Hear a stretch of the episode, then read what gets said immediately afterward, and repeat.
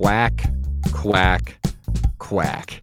This, okay, last time Oregon and Washington played, a lot of people, a lot of Duck fans, a lot of Husky fans, Pac 12 fans, all were saying this could be the biggest Oregon Washington game of all time.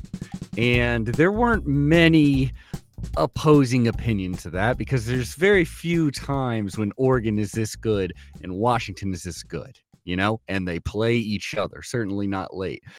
If that game was contested to be the best Oregon Washington game, then this has to be inarguably the most important Oregon Washington game of all time. And if if this isn't, then it's probably one about a hundred years ago. And you know, I think college football is even more important now than it was back then. So this is the most important episode of the Quack 12 podcast, I would say, which means my two guests today are oh man, are we lucky to have them? First of all, Hythloday of Addicted to Quack, the managing editor and film reviewer. How you doing, Hythloday? I'm well. How are you? I'm doing good. I uh I'm in that I, I feel confident in Oregon, but knowing that a loss here would just be so soul crushing and then so uplifting for our bitter rivals. Uh, you know, it's it, it still keeps me a little bit nervous, which is why we had to get an expert for the Huskies to help break down where this team is right now after doing something that no other Pac 12 team has ever done, which is go 12 and 0. We got Roman Tomashoff of Sports Illustrated of Locked On Huskies. How you doing, Roman? I'm doing great, and also not not just any Pac-12 has done, Pac-12 team has done, any Pac-12 team will ever do. RIP, RIP. Yeah, very true. Uh, yeah, absolutely. Um, yeah, I mean it's been a, a crazy year. I'm I'm sure you have many thoughts on you know Washington no longer being a Pac-12 team or a Pac-12 team not really existing anymore, but focusing on this game ahead. I mean, uh, what, what's your what's your gut telling you? How are you feeling right now? Ooh, oh man, I I just I I'm just as nervous and excited and just every possible emotion under the sun, anxiety, whatever you really want to call it. I'm feeling all those emotions at this time for this game because it's just going to be as wild, as crazy, whatever you want to say. That's what this game is going to be. Uh, yeah, it's gonna be sad for one of us, unfortunately. But uh uh Hythloday, I, I think we should just dive right into this roster. Well, I, I, wrote my article about Washington before Oregon played them. It was week seven, team's sixth game of the season. Teams have sort of played kind of different back halves of the season since then. I think it's been pretty widely observed that Washington's been playing a lot of close games. The, uh, you know, I chart all of the games, all of them in the entire Pac 12, including all of Washington's. So the numbers look pretty much the same in all the other quadrants of football. There's actually, there's been a bit of a tick up in the rushing offense, although that is largely an artifact of the amazing game against USC. If if you take out the USC game, it's sort of the same rushing performance. Although, like everybody should have the opportunity to run against an Alex Grinch defense at some point. I, I highly recommend the experience. It's quite it's a lot of for fun. the stats. Yeah, it really helps. yeah, right. The the defense has eh, it's roughly the same. It's a little better in in in some areas. It's actually a little bit worse in a couple of areas, but it, you know, generally, I, I think it's basically you know similar defense. I have some questions about the defense that I'm asking you in the second half of the podcast, but where there's a real like notable change is the passing offense, which is of course you know where Washington's bread is buttered. Um, you know, it, it is both less, uh, you know, efficient, uh, less explosive, fewer yards per play, and Michael Penix uh, has been less accurate in the the second, you know, the the last six games of the season compared to the first six games of the season. Roman, have I said anything in that little recap that you disagree with? No, definitely not. The the one like little piece of insight that I do want to add, especially when we talk about Mike and just kind of what he's been dealing with over the second half of the season. And it's not an excuse because you know you can make those all day long, right? But Mike is it's it seems that he's still dealing with some kind of illness or something. We got to talk to him yesterday mm. after practice, and it sounded like he was a little bit congested or something. And it just it, it it's it's weird because it just doesn't seem like he's been able to shake that over the second half of the season, which can be a little bit frustrating. But there's a, I know there's a whole lot to talk about just over the course of the show, and I'm really excited to get into it. Yeah, I, you know, first of all, you know, uh, my heart goes out to him. I, I, I watched him while he was at Indiana, and you know he he went through some a bunch of really horrific injuries. I mean, nobody deserves to experience pain or, or, physical ailments like that. Definitely not kids who are playing a game for our entertainment. With his history, I mean, just uh, genuinely, my heart goes out to him. Yeah, I think that you're probably right. He's probably experiencing some kind of physical ailment. Um, I don't really know what that is. Uh, it probably doesn't behoove us to speculate. It seems it seems pretty clear that there's something off about his game to some extent. I, have never seen a physical ailment that lasts for six weeks that then goes away in the seventh week. You know, like it's right. either e- either you know you have it for a little bit and it clears up after a week or two, or y- you've got it for a while. Um, and so regardless of like what it is, I'm I'm sort of I'm expecting to see it on on Friday or for it to continue at least in substantial part on Friday. Do do you think that's a reasonable thing to expect to see Roman? Oh, absolutely. It's it's something where you know week after week is oh is is he going to be better this week? Is he going to be better? And it just kind of hasn't been shaken. And there's nothing, especially on a short week, that you can say all of a sudden it's just going to magically go away. If if that were the case, mm-hmm. it, it, it would be nice that we that we all were able to share that same sort of yeah, you know right. just magical immune system. That'd be great. Uh, the thing that's kind of well, there's a couple things that's nutty about it. The first five games, so like inclusive of Arizona, uh, Arizona tried out a defensive changeup in their defensive strategy. They played a seven defensive back, you know, system. Actually, Arizona kind of stuck with it against a couple of other teams. They used it against USC, they used it against Wazoo, they even used it against Colorado and on certain like passing downs against Oregon State. And so it sort of like took away a lot of like explosive, like deep play aspects of, of Passing game and sort of made them more of a horizontal passing team, but it didn't affect Penix's accuracy. Like his act, he was still completing 75% of his passes, just like the the previous four weeks. And you know, was still passing for for you know about 360 yards, which like yeah, that's you know pretty much on target for what he should be you know doing against Power Five defense. You know, uh, it it's but then the rest of the season, you know, it's it's around sixty percent accuracy, except of course when they played USC, which again you know, playing an Alex Grinch defense just seems to, you know, it's like it's a visit Nothing from Dr. Feelgood, you know? Yeah. anyway, so that's sort of like number one is that it's it's a it's a persistent drop in in just his well, it's it's the the accuracy of the passing but of course it takes two to tango right? Like it's both the passer and the receiver.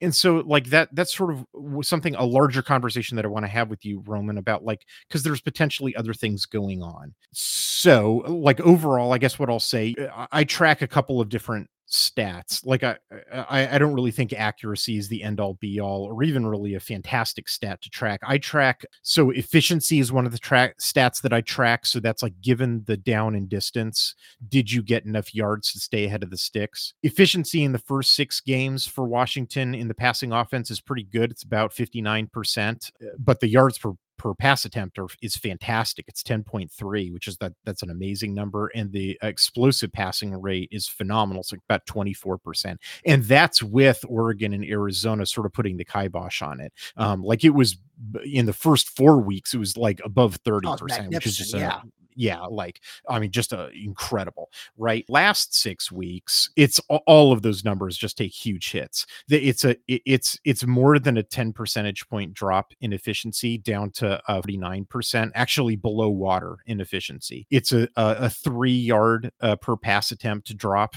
uh, to seven point three, making them pretty much an average passing team over the last six weeks. Although, and here's the interesting thing, it they drop in explosiveness, but they only dropped by about four percentage points, but that just drops them down to 20%, which is still a, really phenomenal number. It's still the same passing offense. In fact, the funny thing about it is those numbers that I just read off 49% efficiency, 7.3 uh, yards per attempt, and 20% uh, uh, explosiveness, those are their 2022 passing them. Right. It's like they just became the 2022 team again, where they were somewhat inefficient because there were so many throwaways. Because like that, that's the other thing about Penix is that he's he's pretty comfortable throwing away the the ball. You know, so whatever there's pressure getting through, whatever, I don't care. Like I'm fine throwing the ball on third and long. So like that's sort of been the interesting thing to me is that I think that there's sort of a bit more going on than just Penix has a physical ailment and on some of his passes he's inaccurate because number one, it's not all of his passes. He still throws a pretty gorgeous ball on a lot of his passes. Number two, there's something weird going wrong with his wide receiver core. Like uh, a lot of his receivers have been sort of in and out, and some of the guys have been dropping balls at like a somewhat elevated rate. It's not like through the roof or anything. It's it's about like one more drop per game than they were doing in the first six weeks. And like Polk, for example, hasn't caught a pass in like three weeks. And then the third factor, and we can talk about these in any order you prefer, but like the third factor is they had a, a, a yet another change to the offensive line where they had to switch out their right guard, Geirean Hatchett, and even he was. So I want to like, start right there. Okay, that's so fine. Let, us start there because Julius Buelow is was the starting guard. The the switch was so, so Julius Buelow was the starting guard to open the year after a couple of uh, injuries, where you know, especially after Matteo Mele was lost for the year. Uh, another guy who we don't really end up talking about because he was lost for the season started is Gaard Memmelaar, where I believe he right. actually would have started left guard for this team. I I think you're probably right about that yeah, the, the depth along the interior has been really tested all season long. And then Julius got hurt against Michigan State. He had a high ankle sprain that kept him out for a while. Uh, he was suited up against both Oregon and Arizona State, but didn't play a snap in either of those games the first time around, where it kind of felt like it was an in case of emergency kind of thing. So I don't I don't know if the switching out is the right term to use, more as a getting back into the lineup. Do you think that what's your opinion about Buelow versus Hatchett or the older Hatchett? His younger brother is also on the team, but we haven't seen Landen. I think. Yes. We, we so he's we actually Landen has burned his red shirt. He just hasn't really oh. played oh. a ton. Yeah. Yeah, he he plays like a couple of snaps a game and is has, has looked really good in spurts. He, the only game where he really had a lot of trouble was the, the Arizona State game where there were there were yeah. a couple of the shuffles that needed to be made and he got yeah, overwhelmed yeah. as a as a true freshman center. But outside of that, um, the the the biggest difference between Julius and and Geirean is Geirean is more of a a he's a much better run blocker, where Julius being a six foot nine guard doesn't really ever have the leverage that yeah, I know. That, I mean, that dude should be playing tackle. It's kind of weird that they have him playing guard. Yeah, it's it's more because you know when, when you look at guys like Troy Fautanu and Roger Rosengarten who've just been yeah. absolute studs the last couple of years, you can't really necessarily kick, kick either of them inside at this point. But then uh, Julius, he's a really, really good pass protector, especially when you're able to put a body like that at guard. He's got really long arms and is able to just really help out along the interior there. So that's, I think that's the biggest difference between those two guys. So you're you're happy with Buelow back in the lineup? Definitely. He he he provides more of an uh, just just more of what you want in terms of what uh, Scott Huff and especially what Ryan Grubb is looking for in terms of the pass protection. He just adds a little bit more and kind of frees up Parker Brailsford, the center, who's really done a spectacular job all season long to just kind of do a little bit more helping when needed. I have to say, I, I am impressed with. I'm going to put a pin in the the Buelow Hatchett thing for a second. Brailsford is interesting you know, as you say, he was sort of forced into the into the job because of Mele uh, getting hurt, and then even then, I don't think that Mele was their plan A. I think Morrow was probably their plan A, but then he transferred out. I think he sort of got That's sick incorrect. waiting. Really? That's incorrect.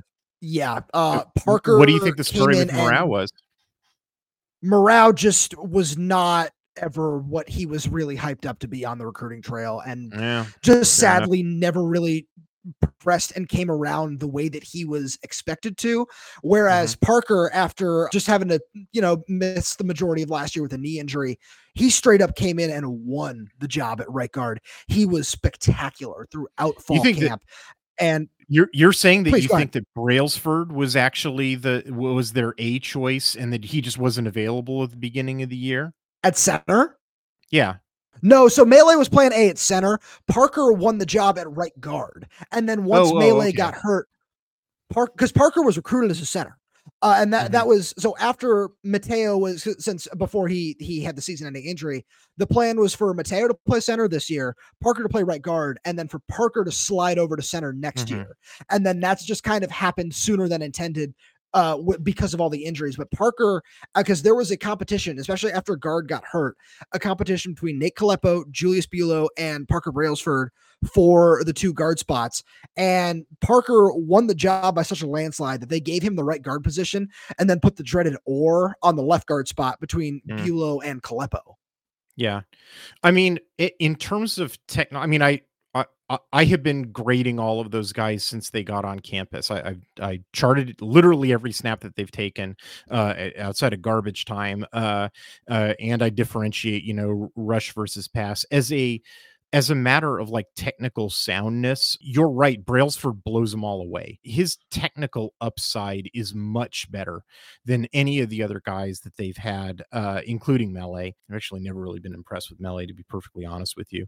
The thing is, he's just too young right now. Like he's he's just a little undersized, but like, hey, that's what the training table is for. And he sort of got thrust into this position due to all those injuries. And like, I really do think in the future, like when he bulks up a little bit more and he really fills in for the role role, like he's going to be a pretty, you know, damn good, you know, whatever whether it's he's going to continue being center or or back to guard or whatever. Like I actually think he's got a pretty bright future. Now, having said that, he's also the guy simply because of his size who has on my tally sheet the lowest rush blocking grade you know but sort of because of course he does like that's you know what happens when you know you i think he's what about 280 something like that 285 i think is is what yeah. i have him listed now yeah it's just i mean it's just a matter of physics you know uh, it's just you know that's going to happen sometimes but like i really do think just like as as like a technical like when i watch his footwork like and and just like knowing what his assignment is on some of the more complicated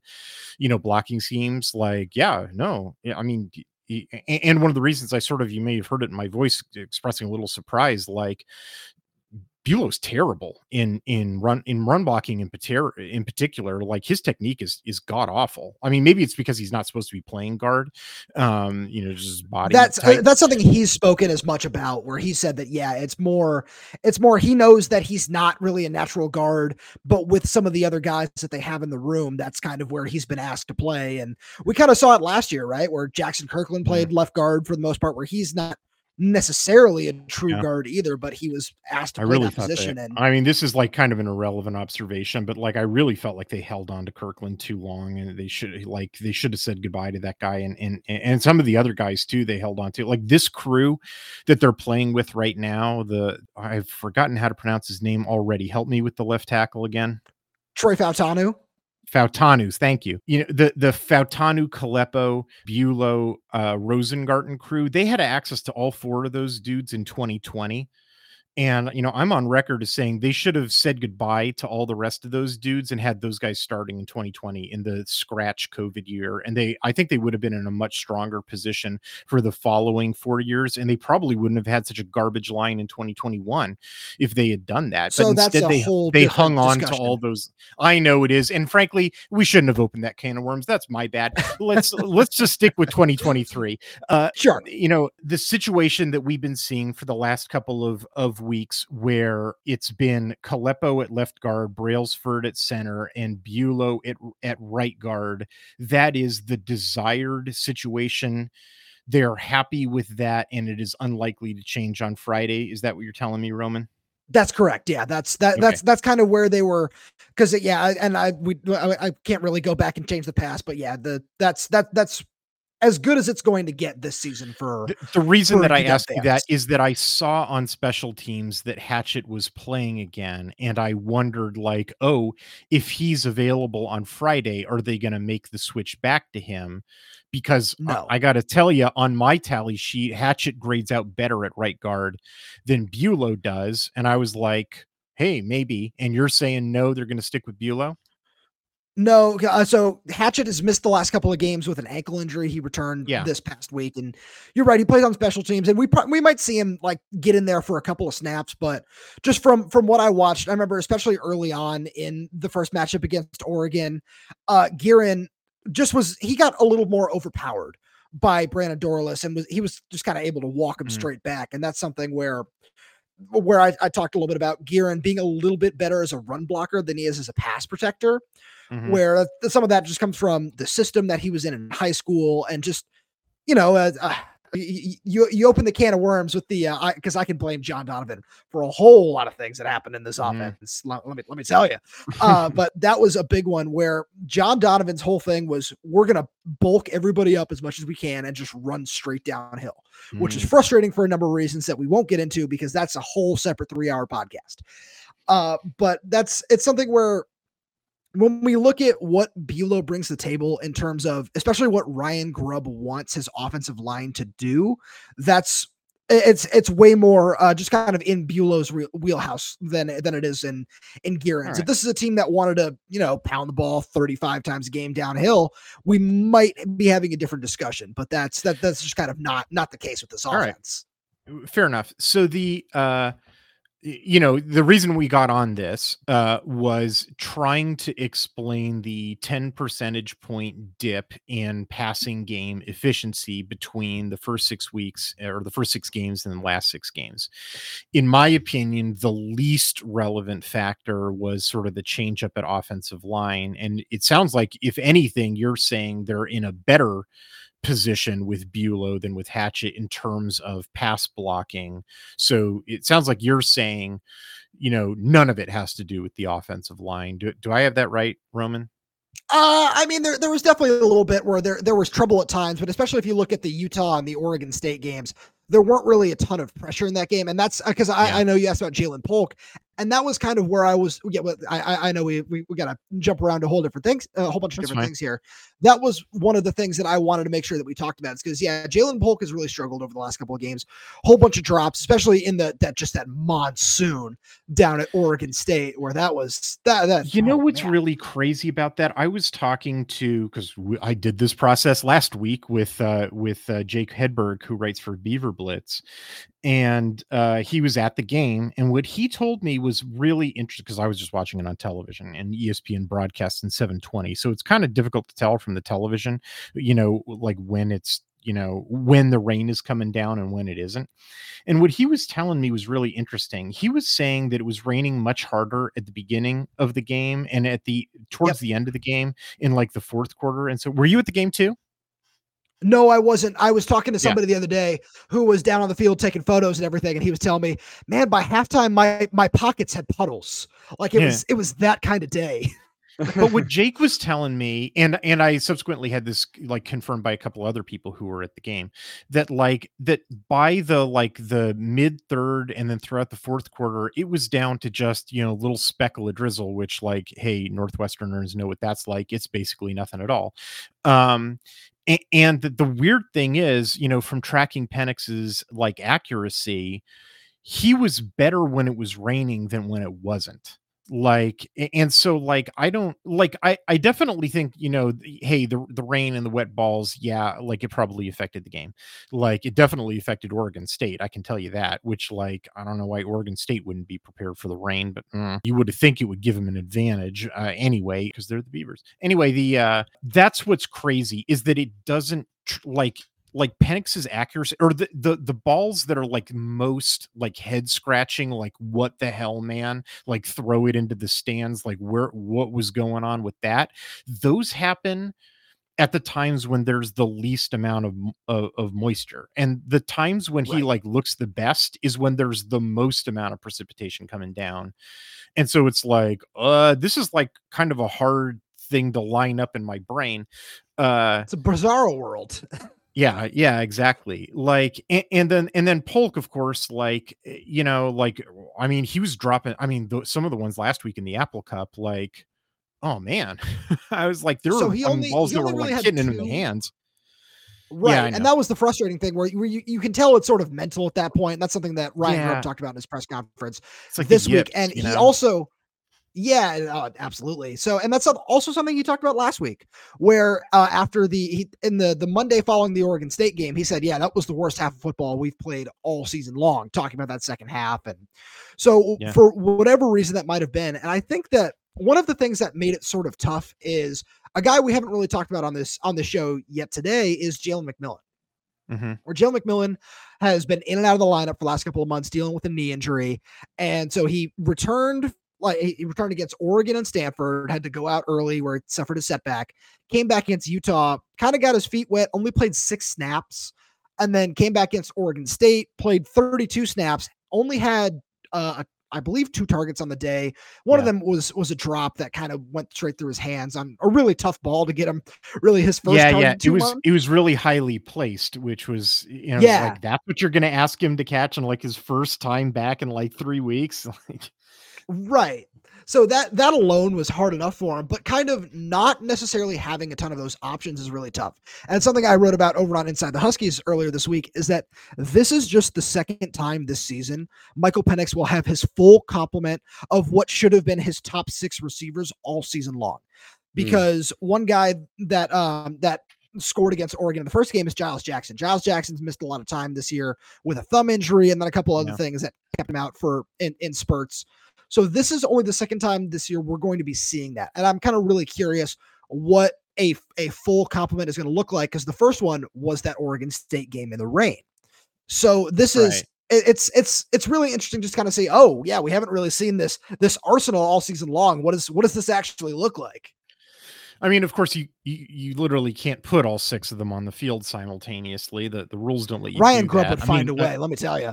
I mean, I guess you could put you could dress them in one of them in a non-eligible jersey, but then he's non-eligible. Um, I mean, but it's like they've had Ja'Lynn Polk for for all this time. He just can't catch a pass. I, I guess like that is an interesting point. I think all those guys are pretty good. Like I think that Germie Bernard is a good receiver. That they've never not had Rome Odunze, and who's a great receiver. They've also like the seventh dude, Jack Westover. They've never not had, you know, too. Like I don't. I'm not sure that I buy the explanation that that Penix has ever been hurting for dudes to throw to. No, it's I- I not think- necessarily that though.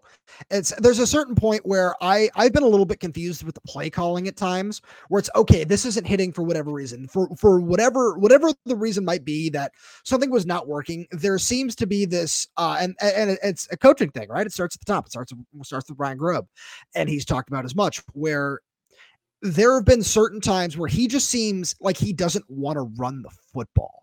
And that, like mm-hmm. when I, I feel like one of the best examples of that is the two drives in the first matchup against Oregon, where the Huskies had just taken a, a two score lead, and then all of a sudden it's three and out, three and out, and Michael Penix went 0 for 6 on those.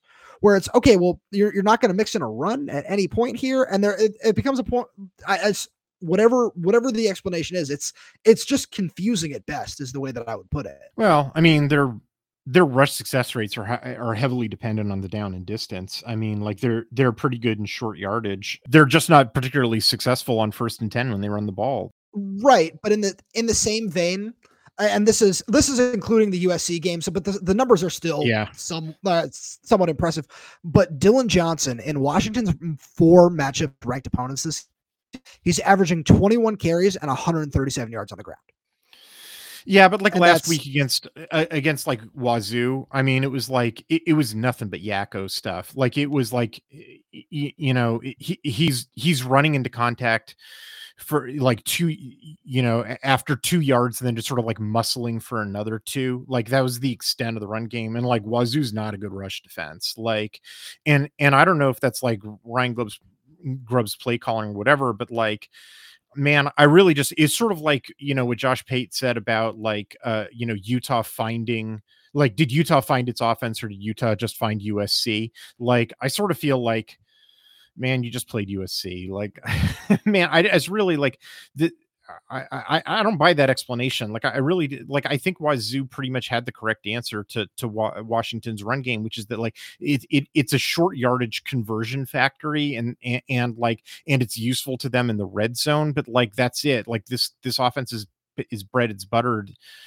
in the passing game, and I, I think I think they know that. Like I, so you're right. It, it is a pass first offense, but one of the one of the things about it, and especially I, it's this is also just a, a, very interesting note that Ryan Grubb threw out there on Monday was that he said at halftime that Wazoo had his calls. Not mm. not sure how it happened. Didn't didn't accuse them of any, any sort of mm. Connor Stalions thing, which you know is another thing I I'd love to just make fun of as much as I possibly can.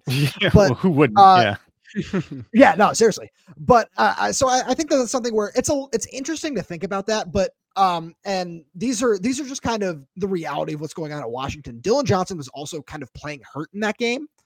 Where yeah, I heard about that. Did somebody like step on his foot or something like that? Yeah, so in the they they didn't really say when it happened, but if you kind mm-hmm. of just look at when it might have it seems like it was some point in the middle of the fourth quarter against Oregon State where he got yeah he got cleated somebody stepped right on his foot and he was actually in a walking yeah. group for a couple of days and there were a lot of people thinking that he might not play in that game against Washington State and there were certain mm-hmm. times on the sideline where you kind of see that it was bothering him a little bit and I don't know if that was just kind of this thing of I don't feel that I can outrun anybody right now. And I just kind of want to go through you because that kid can, he can, he's really powerful. And if he gets his shoulder into you, you're, you're going backwards for a yard or two. So I kind of think that that was a little bit on, on him just in terms of this is the way that I feel I can succeed today. Last question that I have for you about the offense. What's your opinion about uh, running backs Nixon versus Rogers? They're they they have very different skill sets where I think that Will Nixon can add a little bit of you know flare outside the tackles every now and again. The the thing the one of the, the other injuries that um hasn't really been talked about because it's a preseason thing is that Cameron Davis was done for yeah. the year with about a week left in training camp too. Because this was for my money. I, I've like, thought for years that Cam Davis is the best running back that they had. I know he had sort of a, a bit oh, of a fumble issue, but just like the complete package of like speed, power, like knowing which gaps to hit. Like, yeah, I really thought that was a big deal actually. Oh, I'm totally with you. I'm a, I'm a big Cam Davis guy, and it felt like that it was going to be a very similar situation to what it was last year when it was Wayne Taulapapa and Cam Davis kind of splitting everything with uh with Dillon Johnson. So then asking Dillon Johnson to shoulder the load has been a really big deal. Where Will Nixon is he's an impressive pass catcher. He uh, obviously was recruited to play wide receiver when he was at Nebraska. So mm-hmm. that that's something where I, it feels like he has a very different skill set. And then Tybo is a guy I'm super duper high on. He's uh the so there are three freshmen that that have burned their red shirt. We talked about Landen Hatchett. I know we'll get into the third one when we get to the defensive side. Tybo is the second one where I don't think he was originally supposed to have this kind of role this year. I know they really liked him and that they were super high on him throughout fall camp, but once the the the Cam Davis injury happened, there uh he just kind of needed to assume a bigger role. And we kind of saw it for the first time at Michigan State. We've seen him in spurts. Obviously, they trust him enough to use him on that that weird play uh, halfway through the fourth quarter on the goal line against Oregon, mm-hmm. where there there have been a lot of spurts where I think that Tybo is he has a very very bright future ahead of him, and kind of depending on Uh, Cam Davis's health next year and what he might decide to do, plus the transfer portal, I think that we could see him step into a much larger role with this team next season. So I'm very high on, especially what about on going Friday, forward. Though? On Friday, I I uh, it's I don't I don't think that they're going to have too huge of a role. I'm I'm sure we might see 5 to 10 snaps for each of them just kind of depending on the situation, but it's it's going to mainly be the Dillon Johnson show as it has been for the majority of the season. All right, let's switch over and talk about the defense. I let's see. I'm going to start with the defensive tackles. Um so, uh, for several years now, I've thought that Tuli Letuligasenoa has been their most talented defensive player, like period. Um, well, since their NFL corners went to the NFL, um, I, I, I really like that guy like quite a bit. Um, and, and to be perfectly honest with you, I think he blows out of the water every other defensive tackle uh, on the roster in that his like he's actually able to use his size uh productively. Like he's not just a big guy and that's it. Like he he's actually like devastating. Unfortunately Uh, I haven't really seen that much of him in the last couple of weeks. It seemed like he was on a, a real pitch count against Oregon State. I only tallied him in on a, a third of all snaps. Although, you know, he, you want to know something crazy? He had uh, uh, over a 94% uh, success rate on the snaps that he was in, meaning like e- every time he went up against an Oregon State offensive lineman, like you know, it was like one failure and and and like 14 wins. like I Oh, mean, yeah, he he's, destroying. he's so impressive in the, in the run Yeah. game.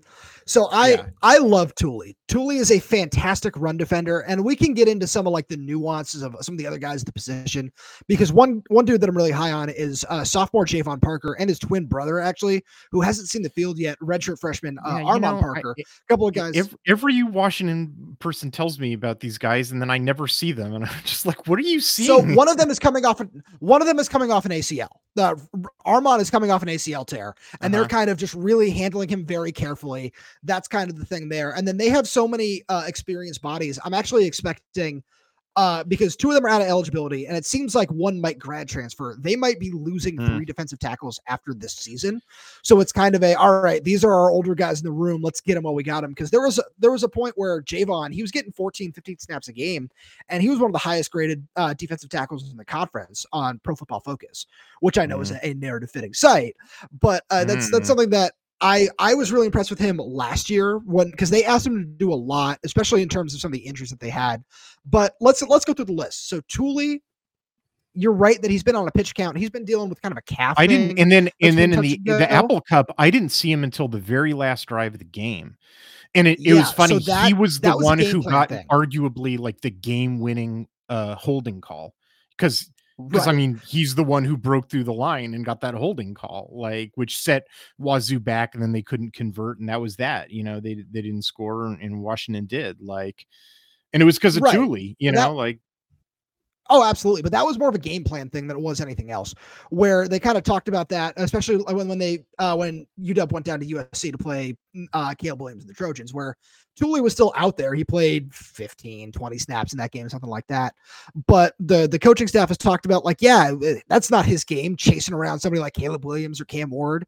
And so they definitely wanted to keep him safe and keep him healthy for this game. Obviously, having their punch their ticket after the the Oregon State game, but um, it was also just a product of the def- defensive line that they threw out there for the majority of the game. Is one thing that I wanted to talk about with you guys, where Bralen Trice and Zion Tupuola-Fetui on the edges Mhm. have had their moments, especially Bralen Trice. That dude can just play with the best of them. Uh, but then on the interior, they were using two other edge rushers. They're using uh, Voi Tunuufi, who's Mhm. a converted defensive tackle. They moved him out to the edge just because he's Yeah. a little bit undersized, and they felt that he might Yeah, he's- in there. Tunuufi then- is really, really interesting. But please, please continue. I, I, I agree with you. Yeah. I, I think he's a fascinating dude. But keep going. Yeah, no. So so Voi and uh, he he put a spin move on a guard at one point in that Yeah. game that Mhm. was just it, it I- looked like I know exactly the play like, that "Oh you're talking about. Yeah. That was absolutely wild. So I love watching him in there. And then the other guy that they put in there is the third, the third freshman who's burned his red shirt, and that's true freshman Jacob Lane.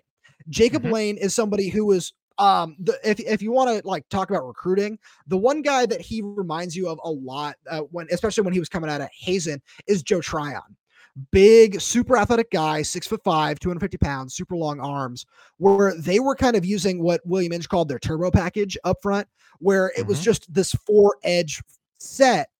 Uh, Mhm. and it was just really just used for contain more more than anything else. And it got some pressure, but it was because that was Washington's most successful game of the year in terms of defending a dual threat quarterback.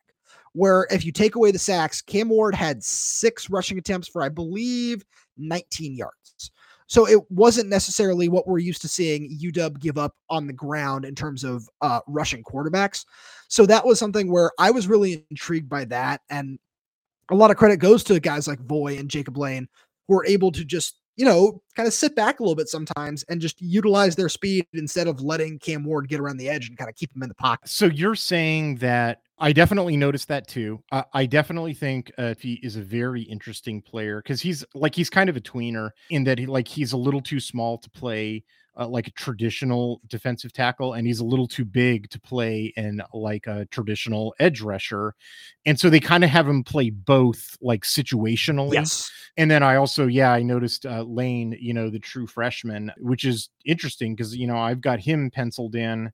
You know, I, I think his future lies as an edge rusher, and so it was interesting to watch him play on the interior of the two four defense. Um, and uh you know and, and, yeah i sort of figured that was about like containing you know cam ward you know but but i also sort of figured it's because i I, I just sort of think that this defensive tackle room is too. I mean, sort of, you know, as I was saying before we started recording, like I, I wrote my preview article about Washington, and I just sort of think this defensive line room is too small. I don't mean like the bodies are too small; they're really big bodies, but like there's not enough of them. Like, um, uh, like uh, uh, uh, you know because like they only took one freshman, Elinneus Davis, uh, Pehopa. So they actually trans- took two. Oh, who's the other? Uh, one? the so Anthony James, who came in as as, as an edge rusher. Oh, the plan I had was him always penciled in as an end. Yeah, so he's so he was uh that that was kind of you know what what he was listed at, but the plan was always just to kind of get him to defensive tackle eventually, oh, just because of his frame more than anything else. So that's actually what oh, he's. I could see that. Right so, yeah, yeah, okay, I could see that. I mean, he's a little too tall for it. Like, sort of at six five. I mean, him and, and Lane both, but that's sort of again why I thought you know, like you don't really see a whole lot of like six five tackles in a two down system because I, don't know. Um, anyway, like I, the, the, guys that they they have are you know Letuligasenoa, Ale is the other guy. He's he's a converted offensive lineman. That's another guy. Who, he's six six because he's a converted offensive lineman. He definitely wins my like most improved award because like last year when he was, which was his first year converting over to the defensive line, like he um like his technique was just terrible because it was because of course it was. He was new to the position. Oh, like oh, yeah, it takes a while to like learn right. the position, and like his technique is now not terrible. So like he definitely wins my most improved award, um, and he's definitely like big. Um, I really feel like, uh, in my opinion, I don't know if you share this opinion, Roman, but like I feel like there's a pretty big fall off to Tuitele and Bandes. Like those guys are big, but I don't really think they use it very well. Um, and then like I basically don't see a- anybody else. Like I don't see the Parkers. I don't think there's anybody else in the roster. And so the only other dudes that I've ever seen have been what you just called, I think, the turbo package dudes, you know, uh, Tunuufi, Lane, and, and other dudes who are like, those guys aren't really, you know, they, they aren't really tackles, you know, uh, the, the, right. they're, they're guy, they're like situational dudes.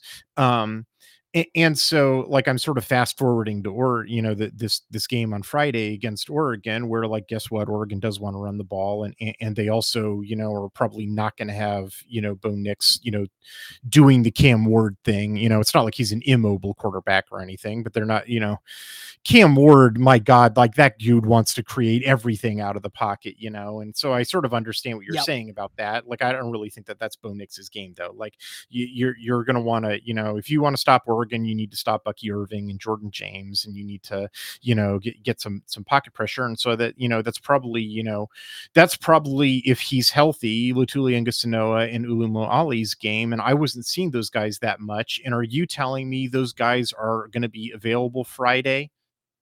Yeah, definitely. So those guys will definitely be available. And I'm I, so let's we can go through uh just guy by guy really quickly because I all right, I go ahead. Spend too long on each of them. Do it. So let's start with with Tuli. Tuli is definitely he's just kind of converted into being more of a pure run stuffer where he can get after the quarterback at times. He's probably the most impactful in terms of getting after the quarterback from the interior on this team. Yes. I'm glad you talked about Ale the way that you did because that was my view of him as well, where they saw a lot of more a lot more potential in him on the defensive side of the ball. He's done a really good job of making that switch. And you're right, it's it's a very difficult transition. And I've I'm impressed that he's you know, kind of come along as quickly as he has over the course of just, you know, after one full season there um last year. So that was that's a guy where he's he's done a really good job and there are times where I've seen him get into the backfield really really quickly it just happens very infrequently. So when if he can do it at a consistent basis, that that that dude could be an absolute game wrecker.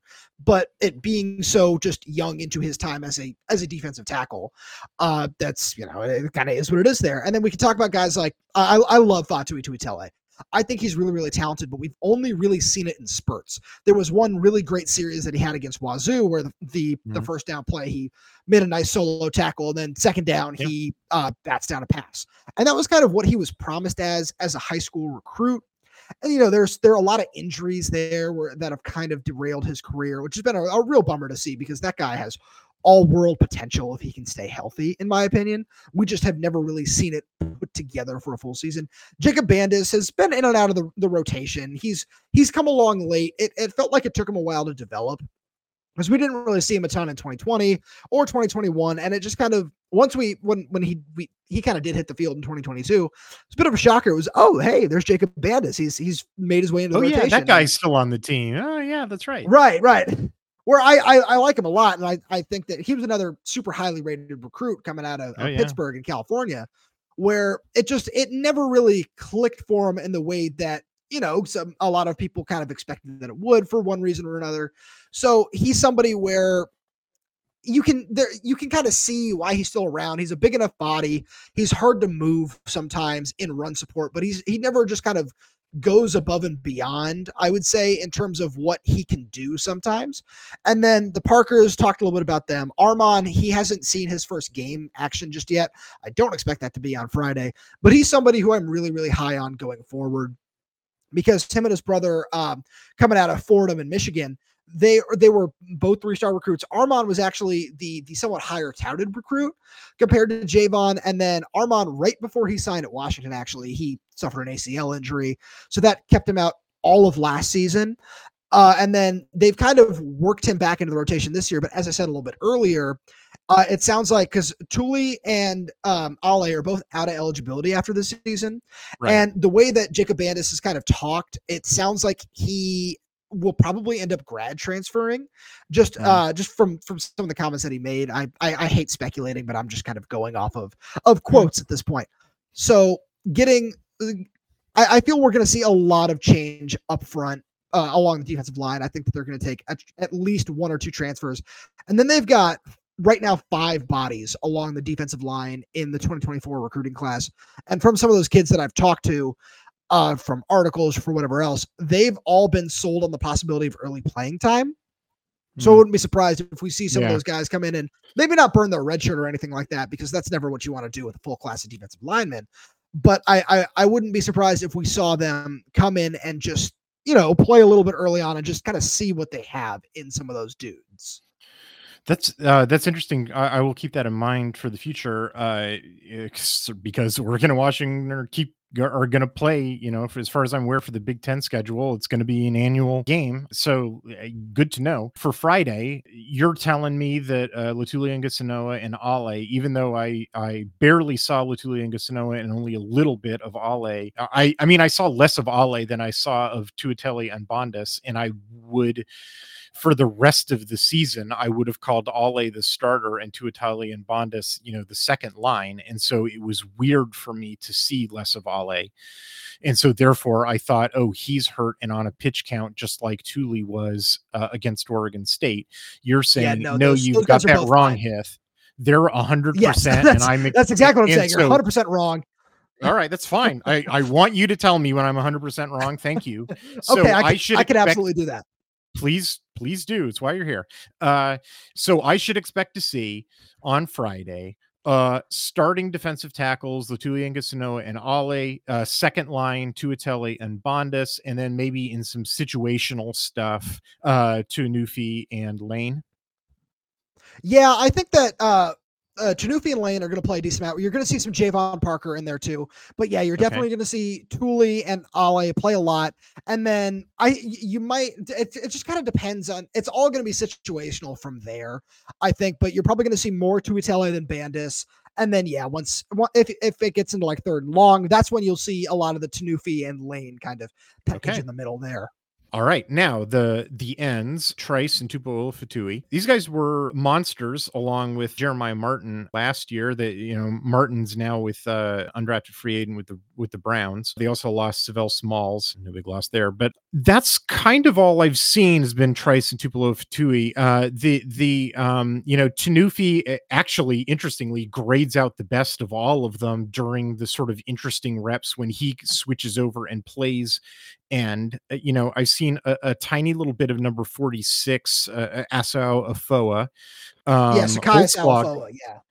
Yeah uh, uh you know came off the bench as a redshirt freshman got a sack last week um uh we we talked about lane a little bit um but you know pretty much i even saw maurice heims i think at one point um but pretty much it's been the trice and tupo Tui show um the weird thing is that their havoc numbers are way down uh, compared to last year. Have you, first of all, before we go any further, have I said anything that I've gotten wrong about the ends? No, you you got that all correct. I I so I, I think that the one thing is yeah we see more with with Jacob Lane. I think he's yeah you, you're right. He's definitely an edge going forward, but he's kind of been just moved to defensive tackle in this spot just because of some of the other guys they have at edge. Yeah, yeah, I, I understand that, but like, kind of feels like they don't really have a lot of playable guys at edge. So, like, why? So why I, is that? Why, why are they in that situation? So this is this is something where a, a, lot of that comes from the Zach Durfee situation, mm-hmm. where Zach Durfee is a transfer from Sioux Falls who is just a super impressive athletic guy. Uh, he's supposed to he really was supposed to be the second stringer and there was there was even some talks about him maybe stealing a starting job i don't i don't know you know how much of that really would have ever come to fruition but he was a super talented dude that has uh, been Tez Walkered by the NCAA. I feel like that's the best term to use for that. Only because I'll I'll I'll take you guys. I'll give you the thirty second abbreviated version. Uh, Zach Durfee started his career as a student, not a not a not a football player, a student at North Dakota State. Uh, somebody told him that he should walk onto the football team there. The football team told him they didn't have room, so he transferred to the University of Sioux Falls. Uh, shout out to Kalen DeBoer and his alma mater, where he redshirted there in 2021, played in 2022, and then transferred to Washington. And now the NCAA is saying he transferred twice even though mm. one of those is as a student. So that's, you know, you can get into that that discussion. But he was supposed to, it, it felt like he was going to be a really, really big part of this rotation and was kind of going to fill that Jeremiah Martin role of just having a third really, really good pass rusher. Because I like Sekai as a um just kind of a, an edge setting run defender kind of guy. Yeah. Where I that's my read too. I agree gonna, with you. Yeah, so I, I, think Lance Holtzclaw is going to be a really impressive player next season. I, I like him a lot. I'm I'm really just kind of excited about what his future could be. I think Maurice Heims is going to see a big jump next year too in snaps. But yeah, a, a lot of that has just come from there being so many older experienced guys in the room and then wanting to get Durfee into that mix. That was a, a bigger blow than I think people realized to this team. So the uh, well, that, that, sort of explains sort of the personnel, you know, situation. Uh, what I don't get is, you know, tr- Trice and Tupuola-Fetui, like their numbers, even as recently as last year, were significantly higher. Like, and I'm not just talking about raw stats, although the the raw stat fall off is pretty significant. I, I mean, like in, in, in you know, I, I, I don't love going by raw stats, but like I, I don't chart every team in the nation. I only chart the Pac-12. You know, raw stats nationally. Uh, you know, eh, Washington is down to 1.58 uh, sacks per game, which is 112th nationally. They're down to 4.5 tackles per loss per game, which is 116th nationally. We were a top 30 team in both of those stats last year. Just sort of like and it's these guys. And you know, Jeremiah Martin loss is is fairly significant, you know, but he wasn't all of it, you know. And, and like you know, the, the number that I prefer is uh is sack sc- scrambles and throwaways per drop back, which I you know track through charting, and uh, it, it was like a, a, a, pretty you know excellent thirty two percent on on my tally sheet for them last year. It's down to uh, only seventeen percent, you know, almost like half. Uh, uh, you know uh, this year. I, I, don't get it. Like uh, Roman, do you have any insight as to you know, That's why been the these guys are one- sort of like the mystery. That's been the biggest mystery for for me, just what from what I've seen from this team this season, where the, the there have been times where you know, especially when you talk about like PFF metrics, where it says, "Oh, well, this guy got a certain amount of pressures." Usually, it's Bralen Trice, but I one of one of the frustrating things that we saw a lot early on in the season, which has been corrected a little bit later on, is Zion Tupuola-Fetui early on in the year was doing a really good job of jumping the snap and just trying to get mm-hmm. get into the snap count and would just get upfield really really quickly, but would allow a lane for the quarterback to step up and make a throw. So it didn't necessarily matter what else was going on if he just kind of missed. And the one of the biggest just most frustrating things that we've seen from this defense this year is the tackling.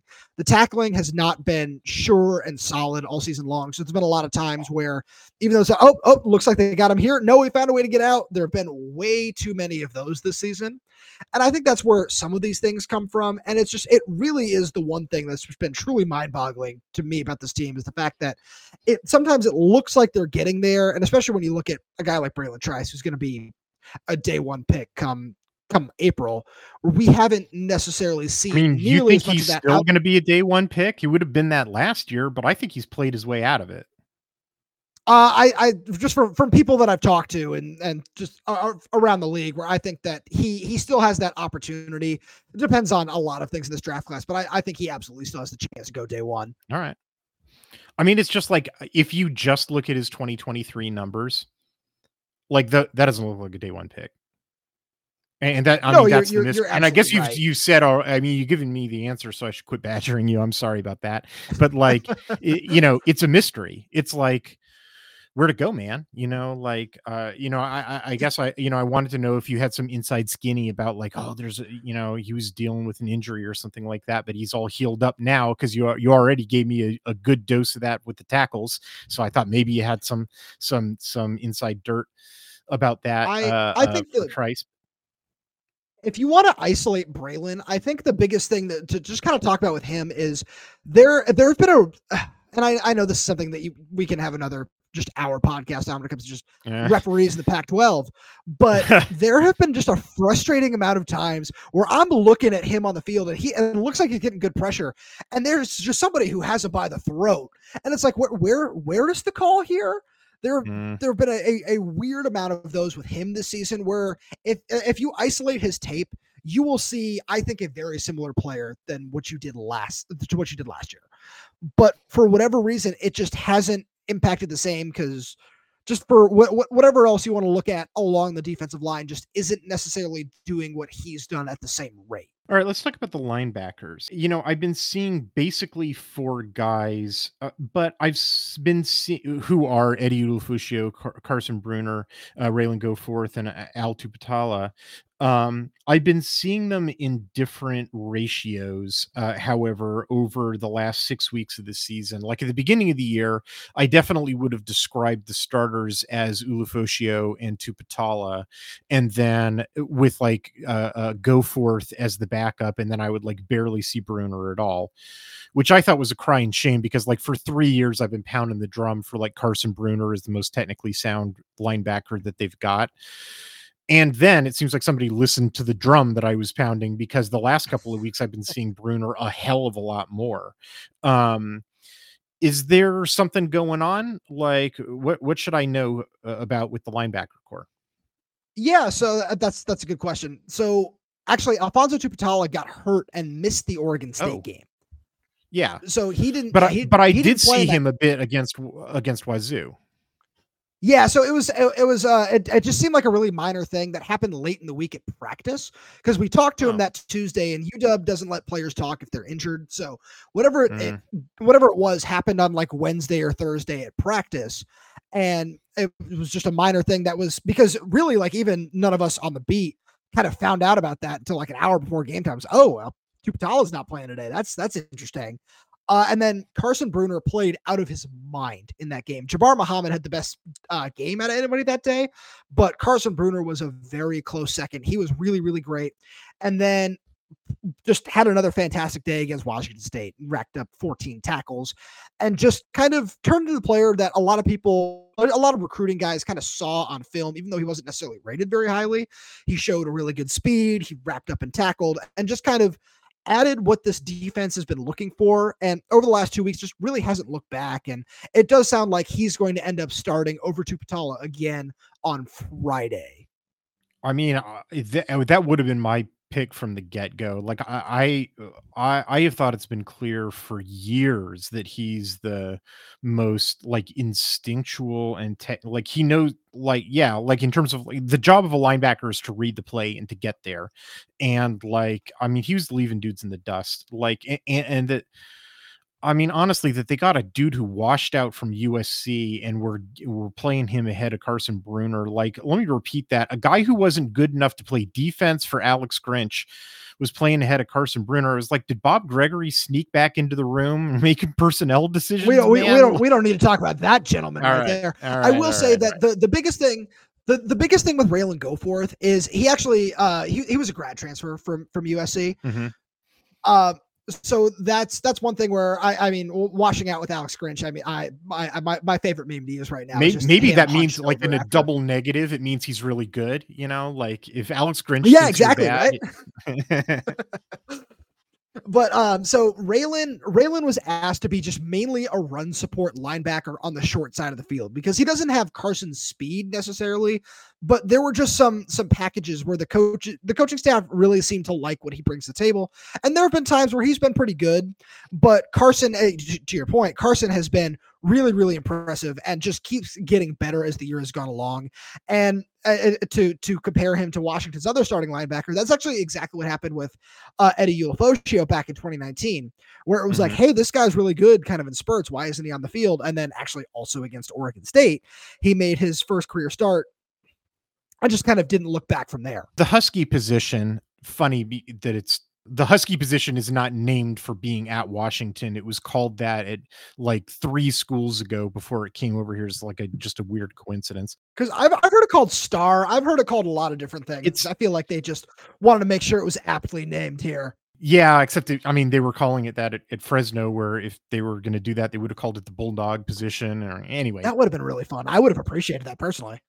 I, I actually I at one point I, tr- I went back into the annals and tried to figure out where it came from. I think it actually comes from Connecticut, but I could be wrong about that. Anyway, I've only seen Mishael Powell play that position at least over the last six weeks. I don't think I've seen anybody else in that position. Have I missed somebody else at the Husky spot? Every every now and again they'll put Kamren Fabiculanan in, in there. He's been dealing with it with uh, an injury, so he's been kind of in and out of the lineup for Wait, the last couple of who, weeks. But who, they, Cam? They, yeah, so okay. th- they put him there every now and again, but it, mainly has been Misha there.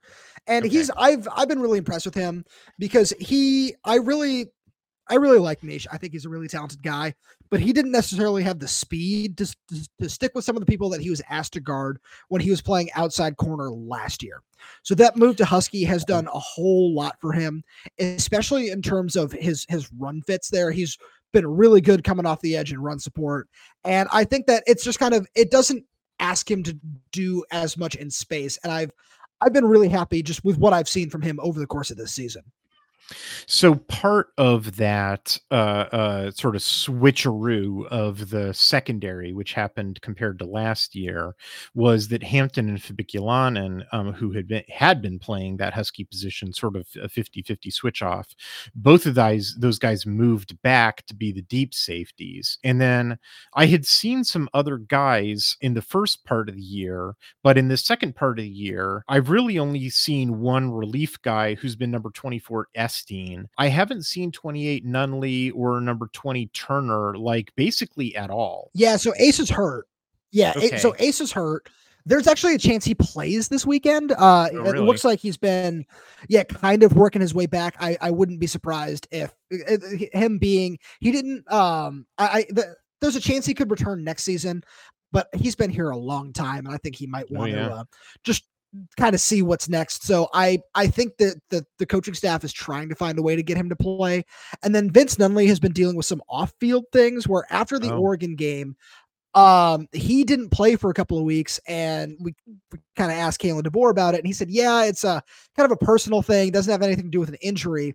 We saw him play for a couple of weeks when the Huskies got really shorthanded. And then before the Oregon State game, uh, something else happened off the field where Kalen DeBoer didn't necessarily say if it was related to the same thing or kind of what was going on there. But that one is not injury related. But yeah, that's that's really all like my my, my full knowledge on the matter there. And then have I missed anybody? Not no no not okay. not off the top of my head. No, that's that's right. that's been the majority of it there. Yeah and then the cornerbacks, it's the same guys. Uh, you know, De- Devin Banks got hurt, and I haven't seen him since, unfortunately. Yeah, he's done for the year. Yeah, that sucks. The only real change that I've noticed is that in the first part of the year, it was a relatively even three-way rotation between Elijah Jackson and uh, Jabbar Muhammad and uh, and and Thaddeus Dixon. Uh, you know, number twenty-five, number one, and number nine. Um, but in the second part of the year, it's been much more dominated by just Jackson and Muhammad, and like Dixon only comes in a little bit. Do I have that right? Uh, not completely, because Jabbar was brought in to be the starter on one side of the field, and yeah. he has done a really, really good job of that for the most part all season long. Uh, he had he had some trouble against Stanford where there were a couple of really weird flags that were thrown on him that I I did not personally agree with.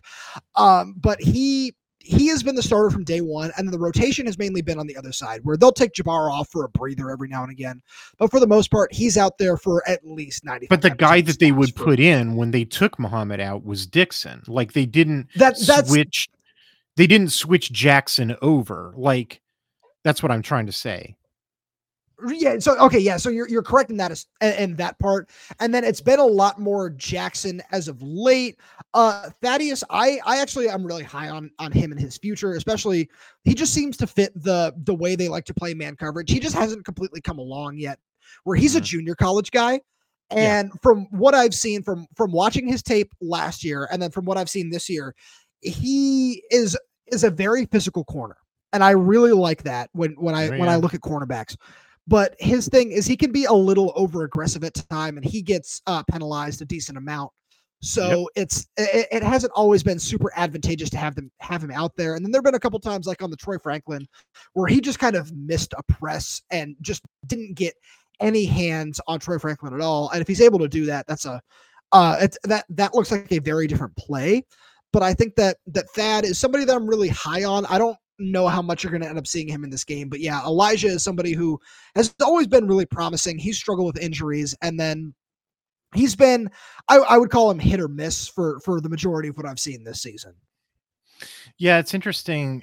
Uh, it, it is interesting because sort of the structure of Washington's defense in for, b- between the in sort of the middle of the field defenders, I guess I'll call them the the the the safeties, the linebackers, and the husky is it's it's a lot of zone, and it is I'm I'm going to use the word soft. I don't mean soft like like they're weak or whatever. I, I just mean that like it's sort of the opposite of Alex Grinch's hyper aggressive defense where they come flying at you and try to stop you from even getting a single yard. It's more like I'm okay with you getting three yards, but I'm not going to let you, you know, you know turn that into an explosive play we're, we're going to keep it in front of us and and make the tackle and and force you to to march down the field because i'm betting that you're going to make a mistake. Um and and uh and you know that's how i would describe you know most of those guys you know so it's a lot of zone and whatever but when you get to the edges you know the sidelines of the defense and, and we're talking about the outside corners like nah those guys are manning up you know like that's a lot of single coverage and they they actually put like a lot of pressure on you know on Muhammad and Jackson and Dixon when he's in, you know, to to play out on islands. Like it's just that's sort of just the structure of this defense. And uh and yeah, you know, you're right. Like it's very uh, it's it's a lot of press. It's very aggressive and yeah, they do get penalized. Like this is one of the most penalized teams in the country and like because I chart it, like I, I don't have to just rely on what the stats, you know, the to- the the total aggregate penalty stats are. I can break out what the what the penalty stats are and yeah, the the Lions' share of the penalty yards are defensive pass interference and defensive holding flags because uh, they're really aggressive, you, you, know, and and and it will probably happen in this game that they will be flagged, you know, at least once. You know, it's just the frustrating thing when when you look at the secondary sometimes is you're right. They they're asked to play a lot of press, they're asked to play a lot of man, asked to do a lot of things like that. But at the same time, there are so many calls where it's third and two or whatever, where it's it's it's it's a short yardage situation, and the corners are asked to play eight nine yards off the ball. And I don't yeah. understand that at all. And that's that's one of my yeah. my biggest gripes with the with the coaching staff and the defense. It's just the it's the philosophy. I mean, like if that's going to drive you nuts, like you need to go to your therapist and get some good pills because you're going to be seeing that for a long time. It's just it's oh, their no, philosophy, right. man. Like uh it, it's it's not i guess I'll, I'll if this helps you at all it's not those guys screwing up like no that, you're that, right it's not. They're being asked it's, to do that because that's their because they they're doing the opposite like uh, if this helps you at all the opposite of that is doing the alex grinch thing. It's the like come right. flying at them at a million miles an hour and try to blow them up so that they they drop the ball. And like yeah you'll get more you know maybe you know you'll limit that flat route to only three yards or maybe even get a pass breakup you know or you'll miss and that guy will run down the sideline for 50 yards and guess why alex grinch was giving up a bunch of 50 yard passes you know no you're you're, you're absolutely right because at, at, a, at a certain at a certain point in the conversation it's a lose lose right where it's okay yeah. we gotta you gotta kind of pick your poison.